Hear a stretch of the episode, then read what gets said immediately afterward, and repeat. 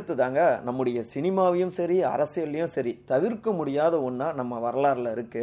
அங்கே அந்த காலத்திலும் சரி இந்த காலத்திலும் சரி சினிமா துறையில் மூன்று எழுத்துடைய ஆட்சி தான் இன்னமும் இருந்துகிட்ருக்கு அன்னைக்கு பார்த்தோம்னா ரஜினி கமல் இன்னைக்கு பார்த்தோம்னா விஜய் அஜித்னு எல்லாமே மூன்று எழுத்து தாங்க ஆட்சி அரசியல் அப்படின்னு எடுத்துக்கிட்டாலும் சினிமா துறையில் முன்னோடியாக இருந்த எம்ஜிஆர் அவர்கள். பார்த்தீங்கள இந்த மூன்று எழுத்து தான் எக்கச்சக்கமாக நம்மோடு நிறைஞ்சிருக்கு அப்படின்லாம் சொல்லிட்டு இருந்தாங்க. உடனே இந்த பக்கம் பார்த்தோம்னா உடன்பிறப்புகள்லாம். என்னங்க?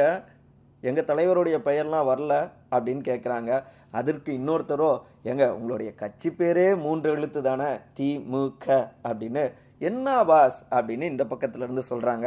இப்படியாக இந்த மூன்று எழுத்து குறித்து எக்கச்சக்கமா அரசியல் சினிமாவில் பேசிட்டு இருந்தாலும் எனக்கும் மனசுக்கு இதமான எல்லா நேரங்கள்லையும் அரவணைக்கக்கூடிய இன்னும் சொல்லப்போனால் என்னை வாழ வைத்து கொண்டிருக்கிற என்னுடைய எதிர்காலத்துக்கு நம்பிக்கை கொடுத்து கொண்டிருக்கிற ஒரு மூன்று எழுத்து இருக்குங்க. அந்த மூன்று எழுத்து எனக்கு மட்டும் இல்லை எல்லோருக்குமே முக்கியமானதாக இருக்குன்னு நான் நினைக்கிறேன். அவங்க எல்லோருக்குமே ஒரு லைட் ஹவுஸ் மாதிரி ஒளி விளக்கு மாதிரி நிச்சயமாக இருக்கும் அப்படின்னு நினைக்கிறேன். லைட் ஹவுஸ்லாம் சொன்ன அந்த மூன்று எழுத்தை நேரம் நம்ம புரிஞ்சிருப்போம். சென்னை அப்படின்னாலே எல்லோரையும் வாழ வைக்கும் சென்னை. அந்த அடைமொழியோட தான் எல்லோருமே சொல்லுவாங்க. அதுலேயே எல்லாமே இருக்குது சென்னையை பொறுத்த வரைக்கும் எனக்கு பர்சனலாக ஏன் பிடிக்கும் அப்படின்னா சென்னையில் இங்கே யாருமே ஜாதி கேட்டதில்லை. யாருமே ஜாதி பார்த்ததில்ல. அதே நேரத்தில் சென்னையில் எல்லா ஊர்க்காரங்களும் நம்ம தமிழ்நாடு முழுக்க ஒரு டூர் போகணும் அப்படின்னு நினச்சா சுற்றிட்டு வரத்துக்கு எத்தனை வருஷம் ஆகும்னு சொல்ல முடியாது. ஆனால் சென்னையில் இருந்தோம்னா திருநெல்வேலியிலேருந்து ராமநாதபுரத்துலேருந்து தேனியிலேருந்து சென்னை கடலூர் இந்த பக்கம் கோவைன்னு எல்லா ஏரியாக்காரங்களையும் நம்ம பார்த்துடலாம் இவ்வளோ ஏங்க ஒரு இந்தியாவே நம்ம சென்னையில் பார்க்கலாங்க ஒரு பக்கம் ராஜஸ்தான்காரங்க இருப்பாங்க இன்னொரு பக்கம் ஆந்திராக்காரங்க இருப்பாங்க கர்நாடகக்காரங்க நார்த் இந்தியன்ஸு ஏன் அஸ்ஸாம்காரங்க நிறையா இருக்காங்க? எல்லோருக்குமான ஒரு பூமியாக இங்கே இருக்கக்கூடிய நம்முடைய தமிழ் மக்களும் எல்லோருக்குமான ஒரு இதயங்களாகவும் எல்லோருடைய மனசுலையும் இடம் பிடிச்சவங்களா இருக்காங்க. அதான் சென்னையுடைய ஒரு அற்புதமான அடையாளங்க. இவ்வளோ நேரம் பேசணுன்னே நீங்கள் புரிஞ்சிருப்பீங்க. சென்னை தினம். இன்றைக்கு ஆகஸ்ட் இருபத்தி ரெண்டாம் தேதி. முந்நூற்றி எண்பத்தி நான்கு ஆண்டுகள் ஆகிடுச்சு அப்படின்னு எல்லோருமே இந்த சென்னை டே வந்துட்டு கொண்டாடிட்டு இருக்காங்க. அதே நேரத்தில் இதை மெட்ராஸ் டே அப்படின்னும் அழைப்பாங்க. ஏன்னா நம்ம பழைய பெயர் பார்த்தோம்னா மதராசப்பட்டணம் அப்படின்னு சொன்னது படம்லாம் வந்திருக்கு. அதுக்கப்புறம் பார்த்தோம்னா அதுதான் மதராஸ் மட்ராஸ் அப்படின்லாம் பேசப்பட்டது.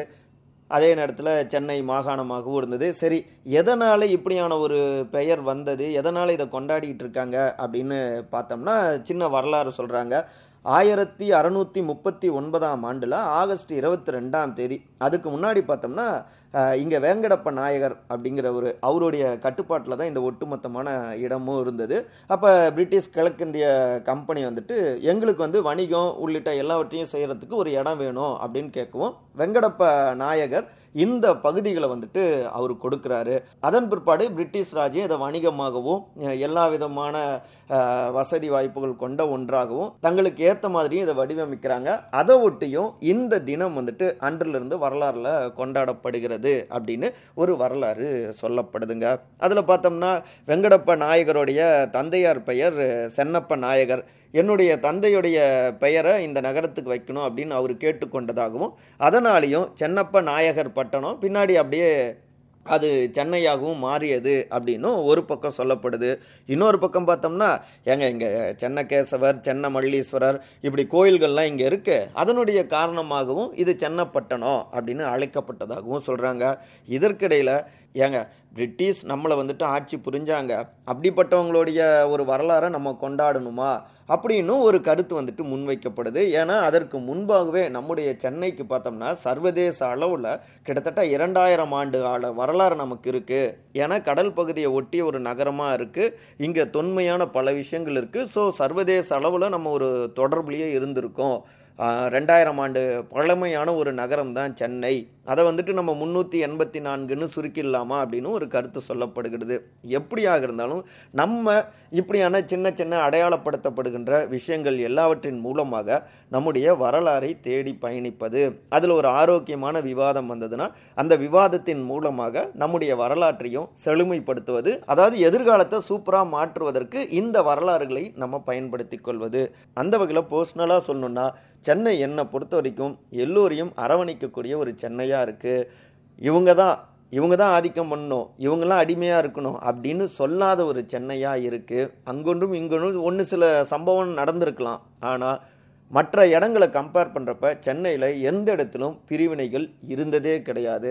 சென்னை அப்படின்னாலே பன்முகத்தன்மை. அதுதான் சென்னையுடைய ஒரு முகமாக இருக்குது எல்லோரையும் அரவணைத்து ஏற்றுக்கொள்கின்ற அந்த பன்முகத்தன்மை தான் இன்றைய தேதிக்கு நம்முடைய தேசத்துக்கே அவசியமானது. ஸோ அந்த பன்முகத்தன்மையை போற்றுகின்ற சென்னையை நம்ம எல்லோருமே சேர்ந்து கொண்டாடுவோம். இன்னும் இன்னும் சூப்பரான சமத்துவ சென்னையாக மாற்றுவோம். தனிப்பட்ட வகையில் எனக்கு சென்னையில் ஆர்கே நகர் பகுதி ரொம்ப பிடிச்ச ஒன்றா இருக்குங்க. அங்கே அரசியல் ரீதியாக அங்கே இடைத்தேர்தல்லாம் நடந்தது இல்லையா? மறைந்த முன்னாள் முதலமைச்சரான செல்வி ஜெய ஜெயலலிதா அவர்கள் போட்டிட்டாங்க. அதுக்கப்புறம் ஆர்கே நகரில் திரு. டி. டி. விதிநகரன் இப்படி அந்த சட்டமன்ற உறுப்பினர்கள்லாம் வந்தாங்க இல்லையா? இந்த ஒவ்வொரு இடைத்தேர்தல் நேரத்திலும் தேர்தல் நேரத்திலும் நான் களத்தில் அங்கே செயல்பட்டிருக்கேன். என்னுடைய சொந்த ஊரை நினைவுபடுத்தக்கூடிய வகையில் ரொம்ப நெருக்கமான மனிதர்கள் இப்படி நிறைய பேரை அந்த ஏரியாவில் நான் பார்த்துருக்கேன். பொதுவாகவே சொல்லுவாங்க அதை வச்சு தானே சென்னை வட சென்னை நம்ம கருப்பர் தலைநகரம் அப்படின்னு பாட்டெல்லாம் வந்திருக்கு இல்லையா? அங்கே இருக்கக்கூடிய எல்லோருமே உழைக்கும் மக்களாக இருந்துகிட்டு இருக்காங்க.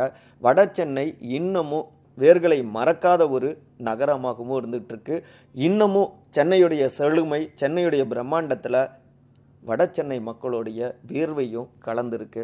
ரத்தமும் வியர்வையும் கலந்து தான் இந்த சென்னை உயர்ந்திருக்கு. ஸோ இந்த சென்னையில் இருக்கக்கூடிய வட சென்னை வாசிகளும் இங்கே இருக்கக்கூடிய உழைக்கும் மக்களுடைய வாழ்க்கையும் உயரணும் அப்படிங்கிறது எல்லோருடைய எதிர்பார்ப்பு. அதற்காகவும் சேர்ந்து நம்ம எல்லோருமே நம்முடைய தளங்கள்லேருந்து தொடர்ந்து இந்த சென்னையுடைய வளர்ச்சிக்கு பாடுபடுவோம். ஓகே சென்னையுடைய அறிமுகம். சரி இந்த சென்னையுடைய நாளில் ஒரு முக்கியமான ஒரு குறித்து நம்ம சின்னதாக ஒரு வரலாறை பார்க்கலாமே அப்படின்னு தோணுது. அந்த வகையில் நம்ம எல்லோருமே தீவித்திடல் பக்கமாக நம்ம போயிருந்தோம்னா ஒரு குதிரையில் உக்காந்துக்கிட்டு ஒருத்தர் கம்பீரமாக இருக்கக்கூடிய சிலையை வந்து நம்ம பார்த்துருந்துருப்போம். யாருப்பா இது? அப்படின்லாம் நமக்கு யோசனை வந்திருக்கும். இவ்வளோ கெத்தாக இருக்கார மனுஷன் அப்படின்னு பார்த்தோம்னா அவர் மறைஞ்சி நூற்றி தொண்ணூற்றி ஐந்து ஆண்டுகள் ஆகிடுச்சு. ஆனாலும் இன்னமும் இங்கே இருக்கக்கூடிய பூர்வக்குடி மக்கள்கிட்ட கேட்டோம்னா அவர் குறித்து பெருமிதத்தோடு அவங்க பேசுவாங்க. ஏன்னா அவங்க அதற்கு முந்தைய தலைமுறைக்கிட்ட அப்படியான கதைகளை உண்மை கதைகளை அவங்க கேட்டிருக்காங்க. அதாவது ஒரு சாதாரணமான படை வீரனா பிரிட்டிஷ் இராணுவத்தில் இங்கே வந்து சேர்ந்து ஒரு சிப்பாய் பின்னாடி பார்த்தோம்னா ஒரு மிகப்பெரிய கவர்னராகவும் உயர்ந்திருக்காரு. பொதுவாகவே அதிகாரத்தில் இருக்கிறவங்கள பார்த்தோம்னா நம்முடைய மக்களுக்கு ஒரு கோபம் வரும். ஆ, ஆ, அதிகாரிகள் எல்லாமே போட்டு அடிக்கிறீங்க. உங்களை நாங்கள் எதுங்க மதிக்கணும்? அப்படின்னு உள்ளுக்குள்ளார கடுப்பாகவே இருப்பாங்க. ஏன்னா அதிகாரிகளும் பெரும்பாலானவங்க தங்களுடைய அதிகாரத்தை எளிய மக்கள் மீது நிறுவிட்டே இருந்திருக்காங்க. அடிமைகள் போல எளிய மக்களை அவங்க நடத்தியிருக்காங்க. ஸோ அவர்களுக்கு எதிரான ஒரு மனநிலை இயற்கையிலேயே நம்முடைய மக்களுக்கு இருக்குங்க. ஆனால் எந்த விதமான எதிர்ப்பு மனநிலையும் இல்லாமல் அரவணைத்து இன்றைக்கும் மனதுக்குள்ளார அந்த அன்பை வந்து வைத்துக்கொண்டு அவரை கொண்டாடி கொண்டிருக்கக்கூடிய அந்த கம்பீர சிலையில் இருக்கக்கூடிய அந்த மாமனிதர் யாருன்னா சர் தாமஸ் மன்ரோ யார் இந்த மன்ரோ அப்படின்னு பார்த்தோம்னா பிரிட்டிஷ் இராணுவத்தில் ஒரு படை வீரனாக அவர் நம்முடைய இந்தியாவுக்கு வராருங்க. இராணுவத்தில் தொடர்ந்து பணியாற்றுகிறார். அதன் பிற்பாடு சிவில் பணிகளில் அவர் ஈடுபடுத்தப்படுகிறார். அந்த பணிகளில் அவர் சிறப்பாக செய்ததன் அடிப்படையில் பிற்பாடு அவர் கவர்னராகவும் உயர்கிறார். குறிப்பாக தன்னுடைய அந்த சிவில் பணி காலத்தில் எளிய மக்களுடைய நம்பிக்கையும் அவங்களுடைய அன்பையும் ஆதரவையும் பெற்றவர் மன்றோங்க. அதனாலையுமே அவர் சிலை வச்சு கொண்டாடப்பட்டாருங்க. சரி அப்படி என்ன அவர் பண்ணாரு அப்படின்னு பார்த்தோம்னா இராணுவத்திலேருந்து இங்கே சிவில் பணிகளுக்கு அந்த பொறுப்புகளுக்கு வந்துடுறாரு இல்லையா? அந்த காலகட்டத்திலலாம் பார்த்தோம்னா அதாவது பதினெட்டாம் நூற்றாண்டு அந்த காலகட்டத்திலலாம் நம்ம பார்த்தோம்னா பொதுமக்கள்கிட்டருந்து பொதுமக்கள்கிட்ட இருந்து வரியை வாங்கி பிரிட்டிஷ் அரசாங்கத்துக்கு கொடுக்கறதுக்கு இடைப்பட்ட வகையில் பார்த்தோம்னா இடைத்தரகர்கள் போல் சின்ன சின்ன ஜமீன்தார்கள் பெரிய பெரிய நிலச்சுவந்தார்கள்லாம் இருப்பாங்க. அவங்க என்ன பண்ணுறாங்கன்னா பொதுமக்கள்கிட்ட இருந்து அதிக அளவில் வரியை சுரண்டி இன்னொரு பக்கம் பிரிட்டிஷ்க்கு வந்து பார்த்தோம்னா ரொம்ப குறைவாக அந்த வரியை கொடுத்துட்டு இவங்க பெரிய அளவில் அதாவது லஞ்சம் கையூட்டு போல பெரிய அளவில் சுரண்டி இருக்காங்க. இது எல்லாமே மன்றோவுடைய கவனத்துக்கு வரவும் அந்த முறையை டோட்டலாக ஒழிக்கிறாரு. ஏங்க நீங்கள் மக்களை பிழிகிறது கொஞ்சம் கூட சரியில்லை அப்படின்னு கண்டிக்கிறாரு. அதோடு இனிமேல் அதிகாரிகளே மக்கள்கிட்ட நேரடியாக போயிட்டு வரி வசூல் பண்ணுவாங்க. ஜமீன்தாருக்கு இடமே இல்லை அப்படின்னு அறிவிக்கிறாரு. இது அப்போ மிகப்பெரிய ஒரு விஷயமா மாறி இருக்கு அப்படி மக்களே நேரடியாக போயிட்டு அந்த வரி வசூலிக்கக்கூடிய அந்த நிர்வாக பதவி தான் பிற்பாடு வரலாறுல பார்த்தோம்னா கொஞ்சம் கொஞ்சமாக நிறைய விஷயங்கள்லாம் கூடுதலாக சேர்ந்து இன்றைக்கு கலெக்டர் அப்படிங்கிற அந்த பதவியாகவும் அது உருவாகி இருக்குங்க அப்போ கலெக்டராக இன்னைக்கு இருப்பவர்களுடைய அந்த வேர் பார்த்தோம்னா இன்னைக்கு மன்ரோவால் உருவாக்கப்பட்டது. அவர் சொன்ன அரசியலுங்கிறது ஒன்றும் இல்லை. அரசாங்கம் நடத்த மக்களுடைய வரி முக்கியம். அது மக்களுடைய வரி முழுமையாக அரசாங்கத்துக்கு வந்து சேரணும். அது வரிகளால் மக்கள் பிழியப்படக்கூடாது. அந்த வேலைகளை அதிகாரிகள் எடுத்து செய்யணும். இடைத்தரகர்கள் மூலமாக மக்களை பிழியக்கூடாதுங்கிறது தான் அவர் முன்வைத்த அரசியலாக இருக்குது இன்றைக்கு இருக்கக்கூடிய கலெக்டர்களும் அதை புரிஞ்சுக்கணும். ஏன்னா ஒரு சில கலெக்டர்கள் மேலே ஊழல் முறைகேடு புகார்கள் எழுந்த வண்ணம் இருக்கு இல்லையா? ஸோ அவர்கள் தவிர்த்துக்கணும். ஓகே மறுபடியும் மன்றோடைய வரலாறுக்கு திரும்புவோம். இந்த அளவுக்கு மக்களுடைய வழிகளை மக்களுடைய வாழ்க்கையை புரிஞ்சுக்கிட்ட மன்றோ எப்படிங்க இதெல்லாம் சாத்தியமானுச்சு? அவர் ஒரு பிரிட்டிஷ்லேருந்து வந்தார். அவருக்கு அந்த அதிகார திமிர் ஏன் இல்லை அப்படின்னு பார்த்தோம்னா மன்றோ அவர் ஸ்காட்லாண்டில் பிறந்தவர். அவர் ஒரு சாதாரணமான ஒரு குடும்பத்தில் பிறந்தவருங்க. வறுமையெல்லாம் நிறையா இருந்தது. சின்ன வயசுலேயே பார்த்தோம்னா அம்மை நோய் பாதிப்பால் அவர் தன்னுடைய செவி திறனையும் அவர் இழந்துட்டாருங்க.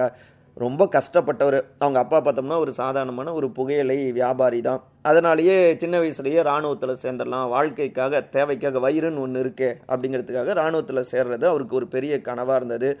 அவங்க அப்பாவை பொறுத்த வரைக்கும் தொழில் அது நசிவு வறுமை இப்படியான காரணத்தால் அப்பாவோடு இவருக்கும் வந்துட்டு முரண்பாடு வருது. அப்பா எப்பயுமே திட்டிகிட்டே இருப்பார். எதிர்ப்பு இப்படி எல்லாம் சேர்ந்து தன்னுடைய பதினெட்டு வயசில் பிரிட்டிஷோடைய இராணுவத்தில் போய் சேர்ந்துடுறாரு.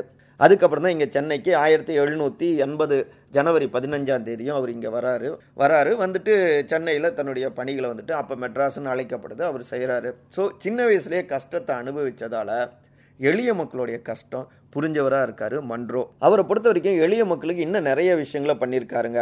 முக்கியமாக பார்த்தோம்னா இந்த மெட்ராஸ் மாகாணத்தில் அப்போ வந்து பள்ளி கல்லூரிகள்லாம் பார்த்தோம்னா கல்வி முறை இதெல்லாமே ரொம்ப மோசமாக இருந்தது. அதை சூப்பராக நிறைய விஷயங்களை கொண்டு வந்தது மன்றோ தாங்க. இன்னும் சொல்லப்போனால் பெண்களுக்கான கல்வியை முதன் முதல்ல இங்கே சென்னை பட்டணத்தில் உறுதிப்படுத்தியது மன்றோ தான். இன்னைக்கு இந்த சென்னை சுற்று வட்டாரத்தில் பெண்கள் கல்வியை பயிலுறாங்க இல்லையா? அதற்கெல்லாம் விதை போட்டது மன்றோ அப்படின்னு சொன்னால் மிகை கிடையாதுங்க. அன்றைக்கு அவர் ஆசிரியர் பயிற்சி பள்ளி ஒன்று தொடங்குறாரு. அதுதான் பின்னாடி மெட்ராஸில் உயர் பள்ளியாக மாறி இன்றைக்கு மாநில கல்லூரியாகவும் அதுதாங்க உயர்ந்திருக்கு. இந்த மாநில கல்லூரியோட வரலாறிலும் மன்ட்ரோவுடைய பெயர் பொறிக்கப்பட்டிருக்கு. இப்படியாக மன்ட்ரோவை பற்றி நிறைய சொல்லிட்டே போகலாம் குடும்ப அளவில் தனிப்பட்ட வகையில் பார்த்தோம்னா தன்னுடைய மனைவியை எக்கச்சக்கமாக நேசிச்சார். லவ்வில் மனுஷர் வேற மாதிரியானவர். இப்படியாக அவருடைய வாழ்க்கை அஹ், பயணிச்சிட்டு இருக்கிற நேரத்தில் தான் அவர் சில காரணங்களால் பணியிலிருந்து தன்னை விடுவிக்க கேட்குறாரு ஆனால் அப்போ இருக்கிற பிரிட்டிஷ் அரசாங்கம் விடுவிக்கலை. அறுபத்தஞ்சு வயசு இருக்கும். அந்த நேரத்தில் என்னப்பா இப்படி பண்ணுறாங்களே அப்படின்னு கொஞ்சம் ஃபீல் பண்ணிக்கிட்டு அவர் கடப்பா தனக்கு பிடிச்ச ஏரியாவான கடப்பாக்கு போகிறாரு அந்த நேரத்தில் கடப்பாக்கு போகாதீங்க அப்படின்னு பலருமே தடுத்தாங்க. ஆனால் இவர் மீறி போனார். ஏன் அப்படின்னா அந்த நேரத்தில் காலரா கொடு நோய் வந்துட்டு எல்லா பக்கமும் பரவிட்டு இருந்தது வேணாங்க அப்படின்னு வேணாங்கன்னு பலரும் சொன்ன நேரத்திலும் இவர் ஏன் மீறி போனார் இல்லையா? அப்போ அவர் சொன்ன விஷயம்தான் ரொம்ப முக்கியமானது. ஏங்க ஒரு நாட்டில் அங்கே இருக்கக்கூடிய மக்கள் ஒரு நோயால் பாதிக்கப்பட்டுட்டு இருக்காங்க இல்லை பிரச்சனையை சந்திச்சிட்டு இருக்காங்கன்னா அந்த நாட்டை ஆட்சி செய்யக்கூடியவர்கள் அங்கே அதிகாரிகளாக இருக்கிறவங்க அந்த மக்களோட தாங்க மக்களாக இருக்கணும். அதை விட்டுட்டு தன்னுடைய உயிரை மட்டும் காப்பாற்றிட்டு போனால் அவர் இந்த நாட்டில் வாழவே தகுதி இல்லாதவர் மனிதராக இருப்பதற்கே தகுதி இல்லாதவர். நான் பாதிக்கப்பட்ட மக்களோடு தான் இருப்பேன் அப்படின்னு சொல்லி அந்த கடப்பாக்கு போயிட்டு அங்கே காலரா நோயால் பாதிக்கப்பட்டிருந்த மக்களுக்கு உதவிகளை செஞ்சார். அவங்களுக்கு ஆறுதல் படுத்தினார் நம்பிக்கை கொடுத்தாரு. இன்னும் சொல்லப்போனால் பல்வேறு மருத்துவர்கள் அங்கே கொண்டு வந்து அவர்களுடைய நோயிலிருந்து அவங்கள மீட்கிறதுக்கான எல்லா வேலைகளையும் செஞ்சார். இப்படி எளிய மக்கள் கஷ்டப்படக்கூடாதுன்னு கஷ்டப்பட்டு அந்த மக்களுக்காக போராடிய மன்றோ அட்லாஸ்ட்டு காலரா நோயாளியே அவர் வந்துட்டு பலியாகிறாருங்க. பார்த்தீங்கள நாங்கள் சொல்லி கேட்காம நீங்கள் போய் அந்த காலராக்கே பலியாகியிருக்கீங்களே அப்படின்னு சக அதிகாரிகள் அதிகார திமிரில் இருக்கக்கூடிய பல்வேறு அதிகாரிகளும் அந்த குடும்பத்தினர்கிட்ட இப்படி ஏளனமாகவும் சொல்லியிருக்காங்க. உண்மைதான். ஆனால் மன்றோவால் அங்கே உயிர் பிழைத்த எளிய மக்கள் எக்கச்சக்கங்க. அப்போ மற்றவங்களுக்காக தன்னுடைய உயிரையே கொடுக்குறவர்களை தலைவர்கள்னு சொல்லுவாங்க. அந்த வகையில் மக்களுடைய மனதில் மிகப்பெரிய ஒரு தலைவராகவும் நிமிர்ந்து நிற்கிறார் மன்றோ. அதை அடையாளப்படுத்துகிற மாதிரி தான் பிற்பாடு ஆயிரத்தி எட்நூற்றி முப்பத்தி ஒன்பது அக்டோபர் இருபத்தி மூன்றாம் தேதி இங்கே இந்த தீவுத்திடல் போகிற வழியில் இந்த சிலையும் நிறுவப்பட்டிருக்குங்க. பிரிட்டிஷ் ஆட்சி ஒழிந்து நம்முடைய இந்திய ஆட்சி வந்த பிறகு பல பிரிட்டிஷ் அதிகாரிகளுடைய சிலைகள் அவங்களுடைய நினைவை போற்றக்கூடிய சிலைகள் எல்லாமே அப்புறப்படுத்தப்பட்டது. ஆனாலும் அப்புறப்படுத்தப்படாமல் அப்படிப்பட்ட ஒரு முயற்சியே செய்யாதீங்க அப்படின்னும் சொல்லப்பட்ட ஒன்று. மன்ட்ரோவுடைய சிலைக்கு தான் ஏன்னா மன்ட்ரோவுக்காக எளிய மக்கள் இவர் எங்காளுங்க இவர் எங்களுக்காக பாடுபட்டவருங்க அதனால் இவருடைய சிலை இங்கே இருக்கணும் அப்படின்னு நம்முடைய மக்கள் சொன்னாங்க. இதிலேருந்து ஒரு விஷயம் தாங்க மன்ட்ரோவுடைய வாழ்க்கையிலேருந்து நம்ம புரிஞ்சுக்கலாம். மற்றவங்களுக்காக பிரதிபலன் பார்க்காம நம்ம உழைச்சோம்னா மரணத்துக்கு பின்னாடியும் நம்ம வாழ்ந்துக்கிட்டே இருப்போம். நம்முடைய சென்னையில் மக்களுக்காக பாடுபடுங்க அப்படின்னு ஒரு அடையாளமாகவும் நம்முடைய மன்ட்ரோ வாழ்ந்து கொண்டே இருக்கிறார். எல்லா ஊர்லேயுமே இப்படி பல மன்றோக்கள் இருப்பாங்க. அவங்க எல்லோரையும் நினைவுபடுத்தணும். நினைவுபடுத்துவதன் மூலமாக அந்த ஊரையும் நகரத்தையும் நம்ம பெருமைப்படுத்தலாம். அடுத்த கட்ட தலைமுறைக்கு நினைவுபடுத்தி எதிர்கால சமூகத்தை சூப்பராகவும் நம்ம கட்டமைக்கலாம். இதுதான் இந்த சென்னை டே த்ரீ எயிட்டி ஃபோருடைய மெசேஜாகவும் நான் நினைக்கிறேன். நம்முடைய நேயர்களும் ஏற்றுக்கொள்வார்கள் அப்படின்னு நினைக்கிறேன். பொலிட்டிக்கல் பல்ஸ் நிகழ்ச்சியை இவ்வளோ நேரம் பொறுமையாக நீங்கள் கேட்டதுக்கு மனமார்ந்த நன்றிகள். ஏன்னா தொடக்கத்தில் இந்த ஓப்பனிங்லாம் கொடுக்காம தான் நம்ம பேசணும். ஏன்னா சென்னை டே நம்மளை அப்படி இழுத்துட்டு போயிருக்கு. கடந்த காலத்துக்கு கொண்டுட்டு போயிருக்கு. ஸோ சூப்பராகவே எல்லோருமே இணைந்து கரம் சேர்த்து இந்த டேவை கொண்டாடுவோம். எல்லோரும் இன்புற்று இருப்போம் நான் உங்கள் சகோ சேத்தா இளங்கோவன். நன்றி வணக்கம்.